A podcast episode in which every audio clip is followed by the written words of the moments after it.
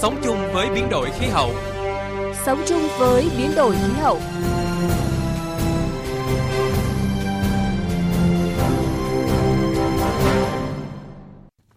Biên tập viên Minh Khánh và Thủy Tiên xin chào quý vị và các bạn. Mời quý vị và các bạn đến với những nội dung chính trong chương trình Sống chung với biến đổi khí hậu hôm nay.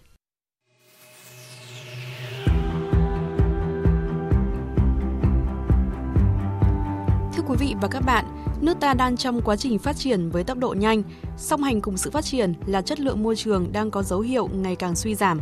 Trồng cây gây rừng được xem là giải pháp tối ưu để cộng đồng cùng chung tay bảo vệ môi trường, ứng phó với biến đổi khí hậu không chỉ được coi như lá phổi của đô thị, cải thiện môi trường sống cho con người, mà cây xanh, những cánh rừng còn có vai trò lớn lao, đó là chắn sóng, chắn gió, chống xói mòn đất, bảo vệ đê sông, đê biển.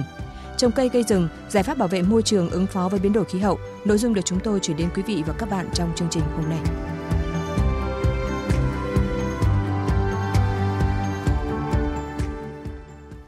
Thưa quý vị, thưa các bạn, hiện nay tỷ lệ cây xanh đô thị tại Việt Nam chỉ từ 2 đến 3 mét vuông mỗi người, nằm trong số các nước có tỷ lệ thấp trên thế giới.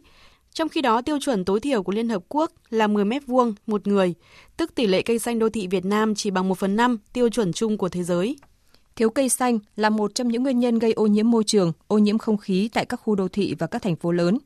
Tại Hà Nội những ngày qua, tình trạng ô nhiễm không khí tiếp tục tái diễn – theo ghi nhận của hệ thống theo dõi chất lượng không khí PAME và ứng dụng AirVisual, một số điểm quan trắc ở Hà Nội luôn ô nhiễm ở mức cam, đỏ và tím, thậm chí có lúc không khí Hà Nội rơi vào mức cực kỳ nguy hiểm. Tạo không gian xanh tại các khu vực công cộng, một trong những giải pháp tối ưu được các chuyên gia khuyến cáo nhằm góp phần giải quyết bài toán ô nhiễm môi trường, ô nhiễm không khí tại khu vực đô thị. Mô hình này không chỉ giúp mọi người có ý thức hơn trong việc bảo vệ môi trường, hài hòa với thiên nhiên, mà còn nâng cao chất lượng cuộc sống. Cây xanh được xem là lá phổi của đô thị vì cây xanh sinh ra oxy, hấp thụ bụi, giúp tránh ánh nắng, ngăn tia UV. Nếu diện tích không gian xanh của đô thị đạt khoảng 20 đến 50% sẽ giúp giảm nhiệt độ xuống từ 3 đến 7 độ, một con số đáng kể. Ngược lại, nếu không gian này không được đảm bảo sẽ kéo theo hệ lụy, đó là chất lượng môi trường không khí suy giảm, gây ra nhiều bệnh về hô hấp, viêm da cho con người, ảnh hưởng đến chất lượng sống. Trong bối cảnh đô thị hóa, số lượng màng xanh cùng không gian công cộng ở Việt Nam đang dần bị thu hẹp, nhường chỗ cho các dự án xây dựng cơ sở hạ tầng. Chỉ xét riêng về mật độ cây xanh, trung bình người dân ở các thành phố lớn chỉ được cung cấp từ 2 đến 3 mét vuông mảng xanh, thấp hơn rất nhiều so với con số 9 mét vuông một người mà Tổ chức Y tế Thế giới khuyến cáo là cần thiết để được sống khỏe mạnh và cân bằng. Đây được xem là trở ngại lớn cho chiến lược xây dựng thành phố xanh thông minh hiện đại. Ông Nguyễn Văn Dành, Phó Chủ tịch Ủy ban Nhân dân tỉnh Bình Dương cho rằng, Việc phát triển quy mô và nâng cao chất lượng không gian xanh là một trong những nhiệm vụ trọng tâm, đòi hỏi có sự tham gia quyết liệt từ các cấp chính quyền tới sự hưởng ứng nhiệt tình của các tổ chức và người dân. Trong mô hình công nghiệp đô thị dịch vụ của tỉnh Bình Dương, vai trò của các mảng xanh, không gian cộng đồng, bảo vệ môi trường, sinh thái theo đúng tiêu chuẩn của Singapore được đảm bảo trong nhiều năm qua. Định rõ vai trò con người là rất quan trọng. Tránh bẫy đô thị hóa thông qua phát triển tích hợp và kiến tạo nơi chốn sẽ được sử dụng xuyên suốt cho quá trình phát triển hệ thống đô thị gắn liền với công nghiệp của tỉnh. Không gian xanh đóng vai trò quan trọng không chỉ đối với chất lượng cảnh quan và môi trường đô thị mà còn góp phần nâng cao đời sống văn hóa tinh thần cho cộng đồng dân cư. Tình trạng ô nhiễm không khí tại các thành phố lớn như Hà Nội hay thành phố Hồ Chí Minh trong thời gian gần đây với nhiều khu vực ở mức đỏ có hại, thậm chí ở mức nâu nguy hiểm, ảnh hưởng nghiêm trọng tới sức khỏe của tất cả mọi người, đã và đang là hồi chuông báo động, đòi hỏi mỗi cá nhân cần có những biện pháp và hành động rõ ràng hơn để chung tay bảo vệ lá phổi xanh. Em Trần Tuấn Anh, sinh viên trường Đại học Văn hóa Hà Nội nói. Theo như bản thân em nghĩ, bảo vệ và giữ gìn được môi trường không phải là công việc riêng của bản thân một người, mà là công việc chung của xã hội, công việc chung của mọi người cùng chung tay góp sức mới có thể bảo vệ và giữ gìn được môi trường xanh sạch đẹp. Ý thức của mọi người bây giờ cần được phải nâng cao, cùng phải cố gắng để xây dựng cho mình một lối sống biết bảo vệ môi trường. À, hiện tại ở các trường đại học thì hầu hết đều sẽ tổ chức ra những câu lạc bộ để ờ, giúp mọi người có thêm ý thức trong công việc bảo vệ môi trường Em nghĩ là đây cũng là một hoạt động khá là hiệu quả trong thời điểm hiện nay cho các bạn sinh viên. Chia sẻ kinh nghiệm quốc tế về nâng cao năng lực quản trị đô thị, phát triển đô thị xanh thông minh bền vững, bà Caroline Tock, Giám đốc Quốc gia Ngân hàng Thế giới tại Việt Nam cho rằng xây dựng đô thị, chuỗi đô thị thông minh, kết nối trong nước và quốc tế, gắn kết đồng bộ hiệu quả việc tái thiết đô thị và chuyển đổi số gắn với tầm nhìn phát triển đô thị bền vững là yêu cầu tất yếu đặt ra với mỗi quốc gia Chúng tôi dự kiến hỗ trợ các thành phố xây dựng tầm nhìn phát triển thông minh tích hợp các rủi ro về khí hậu và khả năng chống chịu vào quy hoạch phát triển đô thị để hỗ trợ đầu tư nâng cao khả năng thích ứng của các đô thị. Chúng tôi đề xuất thực hiện chương trình này ở cấp quốc gia cũng như là các chính quyền địa phương để điều chỉnh uh, chương trình này phù hợp với bối cảnh của Việt Nam. Thưa quý vị và các bạn, hiện nay đa phần các đô thị lớn trên thế giới đều đảm bảo mỗi người dân có trên 20 mét vuông một mảng xanh. Con số này ở Singapore và Seoul, Hàn Quốc lần lượt là 30,3 mét vuông một người và 41 mét vuông mỗi người. Ở Viên Áo, số liệu còn được ghi nhận lên tới 120 mét vuông một người. Không gian xanh tại các khu vực công cộng không chỉ góp phần xanh hóa đô thị hiệu quả mà còn khơi dậy được tình yêu thiên nhiên, ý thức trồng cây, bảo vệ môi trường của cộng đồng. Công viên cây xanh nó đẹp, mọi người được hưởng thụ cái cây xanh, không khí mát lành, sức khỏe tốt. Thì nhìn chung nhân dân rất phấn khởi là tạo được cái khu cây xanh để làm thay lại cái môi trường của tổ dân phố nói riêng và của phường nói chung. Vậy bài học kinh nghiệm về tổ chức không gian xanh công cộng ở các thành phố thông minh là gì?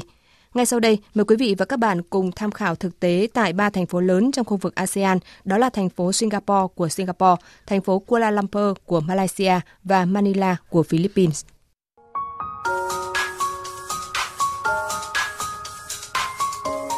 Tại Singapore, 30% các khu đô thị lớn được cây xanh bao phủ. Mật độ cây xanh cao khiến không khí ở các khu đô thị trở nên dễ chịu, dù có rất nhiều tòa nhà cao tầng. Những công trình lớn bắt buộc phải có không gian cho cây xanh mới được cấp phép xây dựng. Do vậy các tòa nhà cao tầng đều được thiết kế để có không gian cho cây xanh phát triển. Phần mái và sảnh của nhiều tòa nhà là nơi trồng cây. Cây xanh được bảo vệ nghiêm ngặt và chính phủ có các biện pháp mạnh nhằm xử lý các trường hợp xâm hại cây. Tại Kuala Lumpur, các chương trình nâng cấp và tái phát triển sẽ được tiến hành để cải thiện các tiêu chuẩn và chất lượng môi trường của hệ thống nhà ở hiện hữu, dù là nhà sở hữu tư nhân hay chung cư công cộng. Thành phố được xây dựng trên vùng đất xung quanh có nhiều đồi, chính phủ sẽ dành ra các khoảng đất trống với ưu thế của vùng đồi cây xanh để làm công viên và các khu bảo tồn rừng. Từ các công trình cơ quan nhà nước đến những công trình tòa nhà cao tầng dân dụng trong đô thị đều có không gian xanh công cộng xen kẽ. Còn tại Manila, đối với mảng xanh công cộng, chính quyền thành phố đã có những chính sách trong công tác quy hoạch, phát triển đô thị như tái cấu trúc đô thị nén, chuyển loại hình nhà ống sang nhà chung cư cao tầng. Những phần đất dôi ra do xây nhà cao tầng được dành cho không gian công cộng với nhiều mảng xanh. Yếu tố thiên nhiên trong đô thị được giữ gìn trong tình trạng nguyên thủy.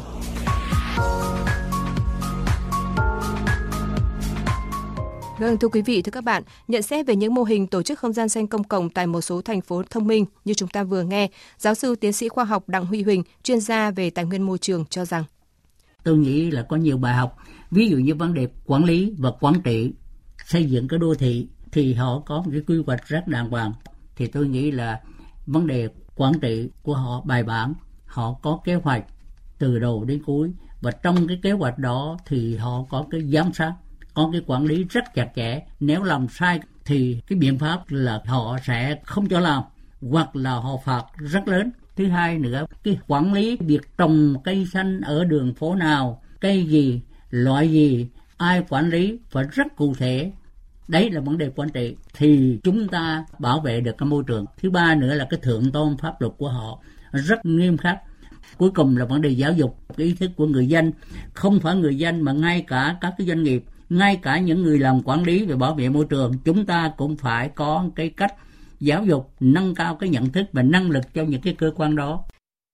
từ những cách làm hay trong việc tạo dựng không gian xanh công cộng của một vài thành phố thông minh trong ASEAN như phương pháp xây dựng vườn trên mái, cải tạo không gian cũ, phương pháp vận hành để duy trì không gian xanh công cộng hoạt động hiệu quả, khuyến khích cư dân tham gia tích cực vào việc tạo dựng bản sắc riêng cho không gian xanh công cộng. Bên cạnh đó là việc áp dụng quy định thiết kế xây dựng, biện pháp xử phạt nếu vi phạm vân vân. Chúng ta có thể tham khảo, học hỏi kinh nghiệm, qua đó xây dựng những không gian xanh công cộng, mang lại những giá trị đặc biệt hữu ích cho cộng đồng. Sống chung với biến đổi khí hậu, liên kết vì một hành tinh xanh. Thưa quý vị, thưa các bạn, những năm qua, các thảm họa thiên tai bão lũ ngày càng tác động mạnh mẽ tới đời sống con người. Việc phát triển kinh tế xã hội phải đi đôi với bảo vệ môi trường, sử dụng tiết kiệm và hiệu quả tài nguyên đã trở thành một xu thế chủ đạo, yêu cầu sống còn của mỗi quốc gia. Trong đó, việc trồng chăm sóc cây xanh song hành với bảo vệ và phát triển rừng được xem là một trong những việc làm quan trọng gắn liền với quá trình phát triển toàn diện của mỗi địa phương, xa hơn là một quốc gia không chỉ cho hôm nay mà cho cả các thế hệ mai sau. Theo Tổng cục Lâm nghiệp, sau 2 năm triển khai đề án trồng 1 tỷ cây xanh giai đoạn 2021-2025 được Thủ tướng Chính phủ phê duyệt, đến nay cả nước đã trồng mới được 450 triệu cây xanh, trong đó 227 triệu cây rừng trồng tập trung và 223 triệu cây xanh trồng phân tán, vượt 7,6% so với kế hoạch. Ông Triệu Văn Lực, vụ trưởng vụ phát triển rừng, Tổng cục Lâm nghiệp nhận định đây là kết quả hết sức tích cực. Một số địa phương trồng đạt được kết quả hơn 10 triệu cây ở trong năm 2022. Đó là các tỉnh như là Nghệ An, Gia Lai, Lai Châu, Lào Cai, Quảng Nam, Sơn La và tỉnh Con Tum. Về phía các bộ ngành tổ chức thực hiện hiệu quả đề án này như là Bộ Quốc phòng, Bộ Công an, Bộ Giao thông Vận tải, Bộ Tài nguyên Môi trường và Trung ương Đoàn Thanh niên Cộng sản Hồ Chí Minh. Góp phần thực hiện đề án trồng 1 tỷ cây xanh của chính phủ, chương trình Triệu cây xanh vì một Việt Nam xanh do Trung ương Đoàn Thanh niên Cộng sản Hồ Chí Minh khởi xướng cũng đã nhận được sự hưởng ứng của đông đảo đoàn viên thanh niên. Theo anh Ngô Văn Cương, Bí thư Ban chấp hành Trung ương Đoàn, thực hiện từ năm 2021 với mục tiêu đến năm 2025 sẽ trồng mới 100 triệu cây xanh. Chương trình mong muốn sẽ giúp cho Việt Nam xanh hơn, tươi đẹp hơn và phát triển bền vững hơn. Qua 2 năm ờ, triển khai vừa qua thì đoàn viên thanh niên cũng như người dân là rất tích cực cùng tham gia và triển khai rất tốt cái chương trình này. Thông qua đấy thì chúng tôi cũng ờ, làm những cái mô hình điểm để nhân rộng cũng như là tuyên truyền và nâng cao nhận thức cho người dân cũng như đoàn viên thanh niên trong cái việc bảo vệ môi trường, ứng phó với biến đổi khí hậu. Và cụ thể đó là các cái hoạt động trồng cây xanh. Vận động là mỗi một ờ, đoàn viên thanh niên sẽ trồng mới cũng như là chăm sóc một, tối thiểu một cây xanh trong vòng một năm. Mặc dù công tác trồng cây gây rừng nhiều năm qua đã và đang được các ngành chức năng, các địa phương đẩy mạnh thực hiện, vậy nhưng có một thực tế là cây xanh ở nhiều nơi vẫn bị triệt hạ vô tội vạ. Nhiều cánh rừng vẫn đang dần biến mất, rừng nguyên sinh vẫn là mục tiêu làm giàu của đối tượng lâm tặc. Làm thế nào để những hành động xanh không chỉ là khẩu hiệu, phong trào, mà là những việc làm thiết thực, bền vững? Ông Mai Hữu Phúc, Chi cục trưởng Chi cục Kiểm lâm tỉnh Thanh Hóa chia sẻ. Thì đối với Thanh Hóa thì ờ, cái diện tích rừng cũng tương đối là lớn, trên 640.000 ha. Ờ, rừng tự nhiên thì ờ, khoảng gần 410 ha. Đối với công tác bảo vệ rừng thì Thanh Hóa một chỉ đạo rất là quyết liệt. Thứ nhất là tập trung làm tốt công tác tuyên truyền cho người dân để nâng cao cái ý thức bảo vệ rừng. Cái thứ hai nữa là chúng tôi tham mưu cho cấp ủy chính quyền địa phương xây dựng các cái phương án kế hoạch cụ thể dưới các cái đơn vị cơ sở. Cái nữa là chúng tôi tăng cường cái công tác kiểm tra À, giám sát toàn bộ những hoạt động bảo vệ rừng ở cơ sở, đặc biệt là các cái vùng trọng điểm à, để mà kịp thời chấn chỉnh cũng như là phát hiện những cái, cái vấn đề và cần phải điều chỉnh. Thì đối với cái diện tích rừng tự nhiên thì hiện nay đang được bảo vệ à, nghiêm ngặt theo cái chỉ đạo của Thủ tướng Chính phủ. Thế còn lại thì các cái diện tích rừng sản xuất thì chúng tôi chủ yếu là bây giờ giao cho cho cho các cái chủ rừng là các cơ quan quản lý rồi các cái cá nhân hộ gia đình. Thì đối với những cái đối tượng này thì chúng tôi cũng chỉ đạo là À, thực hiện cái việc mà bảo vệ à, tốt cái diện tích này. Trong thời gian tới đây thì à, Thanh Hóa tiếp tục là triển khai quyết liệt cái việc bảo vệ rừng, đặc biệt là cái diện tích rừng tự nhiên. Đồng tình với quan điểm này, ông Nguyễn Văn Danh, Chủ tịch Ủy ban Nhân dân huyện Lương Sơn, tỉnh Hòa Bình cho rằng việc chính quyền địa phương, các ban ngành chức năng bám sát cơ sở, nắm chắc tình hình, phối hợp chặt chẽ với người dân tại các địa bàn để tuyên truyền, phòng ngừa, sớm phát hiện và ngăn chặn những hành vi vi phạm là điều kiện tiên quyết. À, đối với việc nâng cao ý thức ờ, trách nhiệm của các chủ rừng và người dân thì chúng tôi thường xuyên tăng cường công tác tuyên truyền vận động nhân dân ờ, thực hiện tốt cái việc bảo vệ rừng và đồng thời thường xuyên tổ chức các cái buổi tuyên truyền ờ, đến các cái cộng đồng dân cư, nhất là các chủ rừng và tổ chức tập huấn cho bà con nhân dân để nắm được cái quy định của nhà nước để từ đó có sự phối hợp tốt hơn với chính quyền các cấp và lực lượng chức năng để mà thực hiện tốt công tác bảo vệ rừng. Thưa quý vị, thưa các bạn, biến đổi khí hậu đã và đang tác động đến đời sống sản xuất của con người với các hình thái thời tiết cực đoan ngày càng dày và rõ nét. Bảo vệ và phát triển rừng chính là một trong những cách thức hiệu quả tạo nên một tấm lá chắn vô hình, vừa ngăn chặn hạn chế được những tác động bất lợi từ thiên nhiên, vừa bảo vệ môi trường sống cho hiện tại và tương lai. Và nội dung vừa rồi cũng đã kết thúc chương trình Sống chung với biến đổi khí hậu hôm nay. Cảm ơn quý vị và các bạn đã quan tâm lắng nghe. Hẹn gặp lại trong các chương trình sau.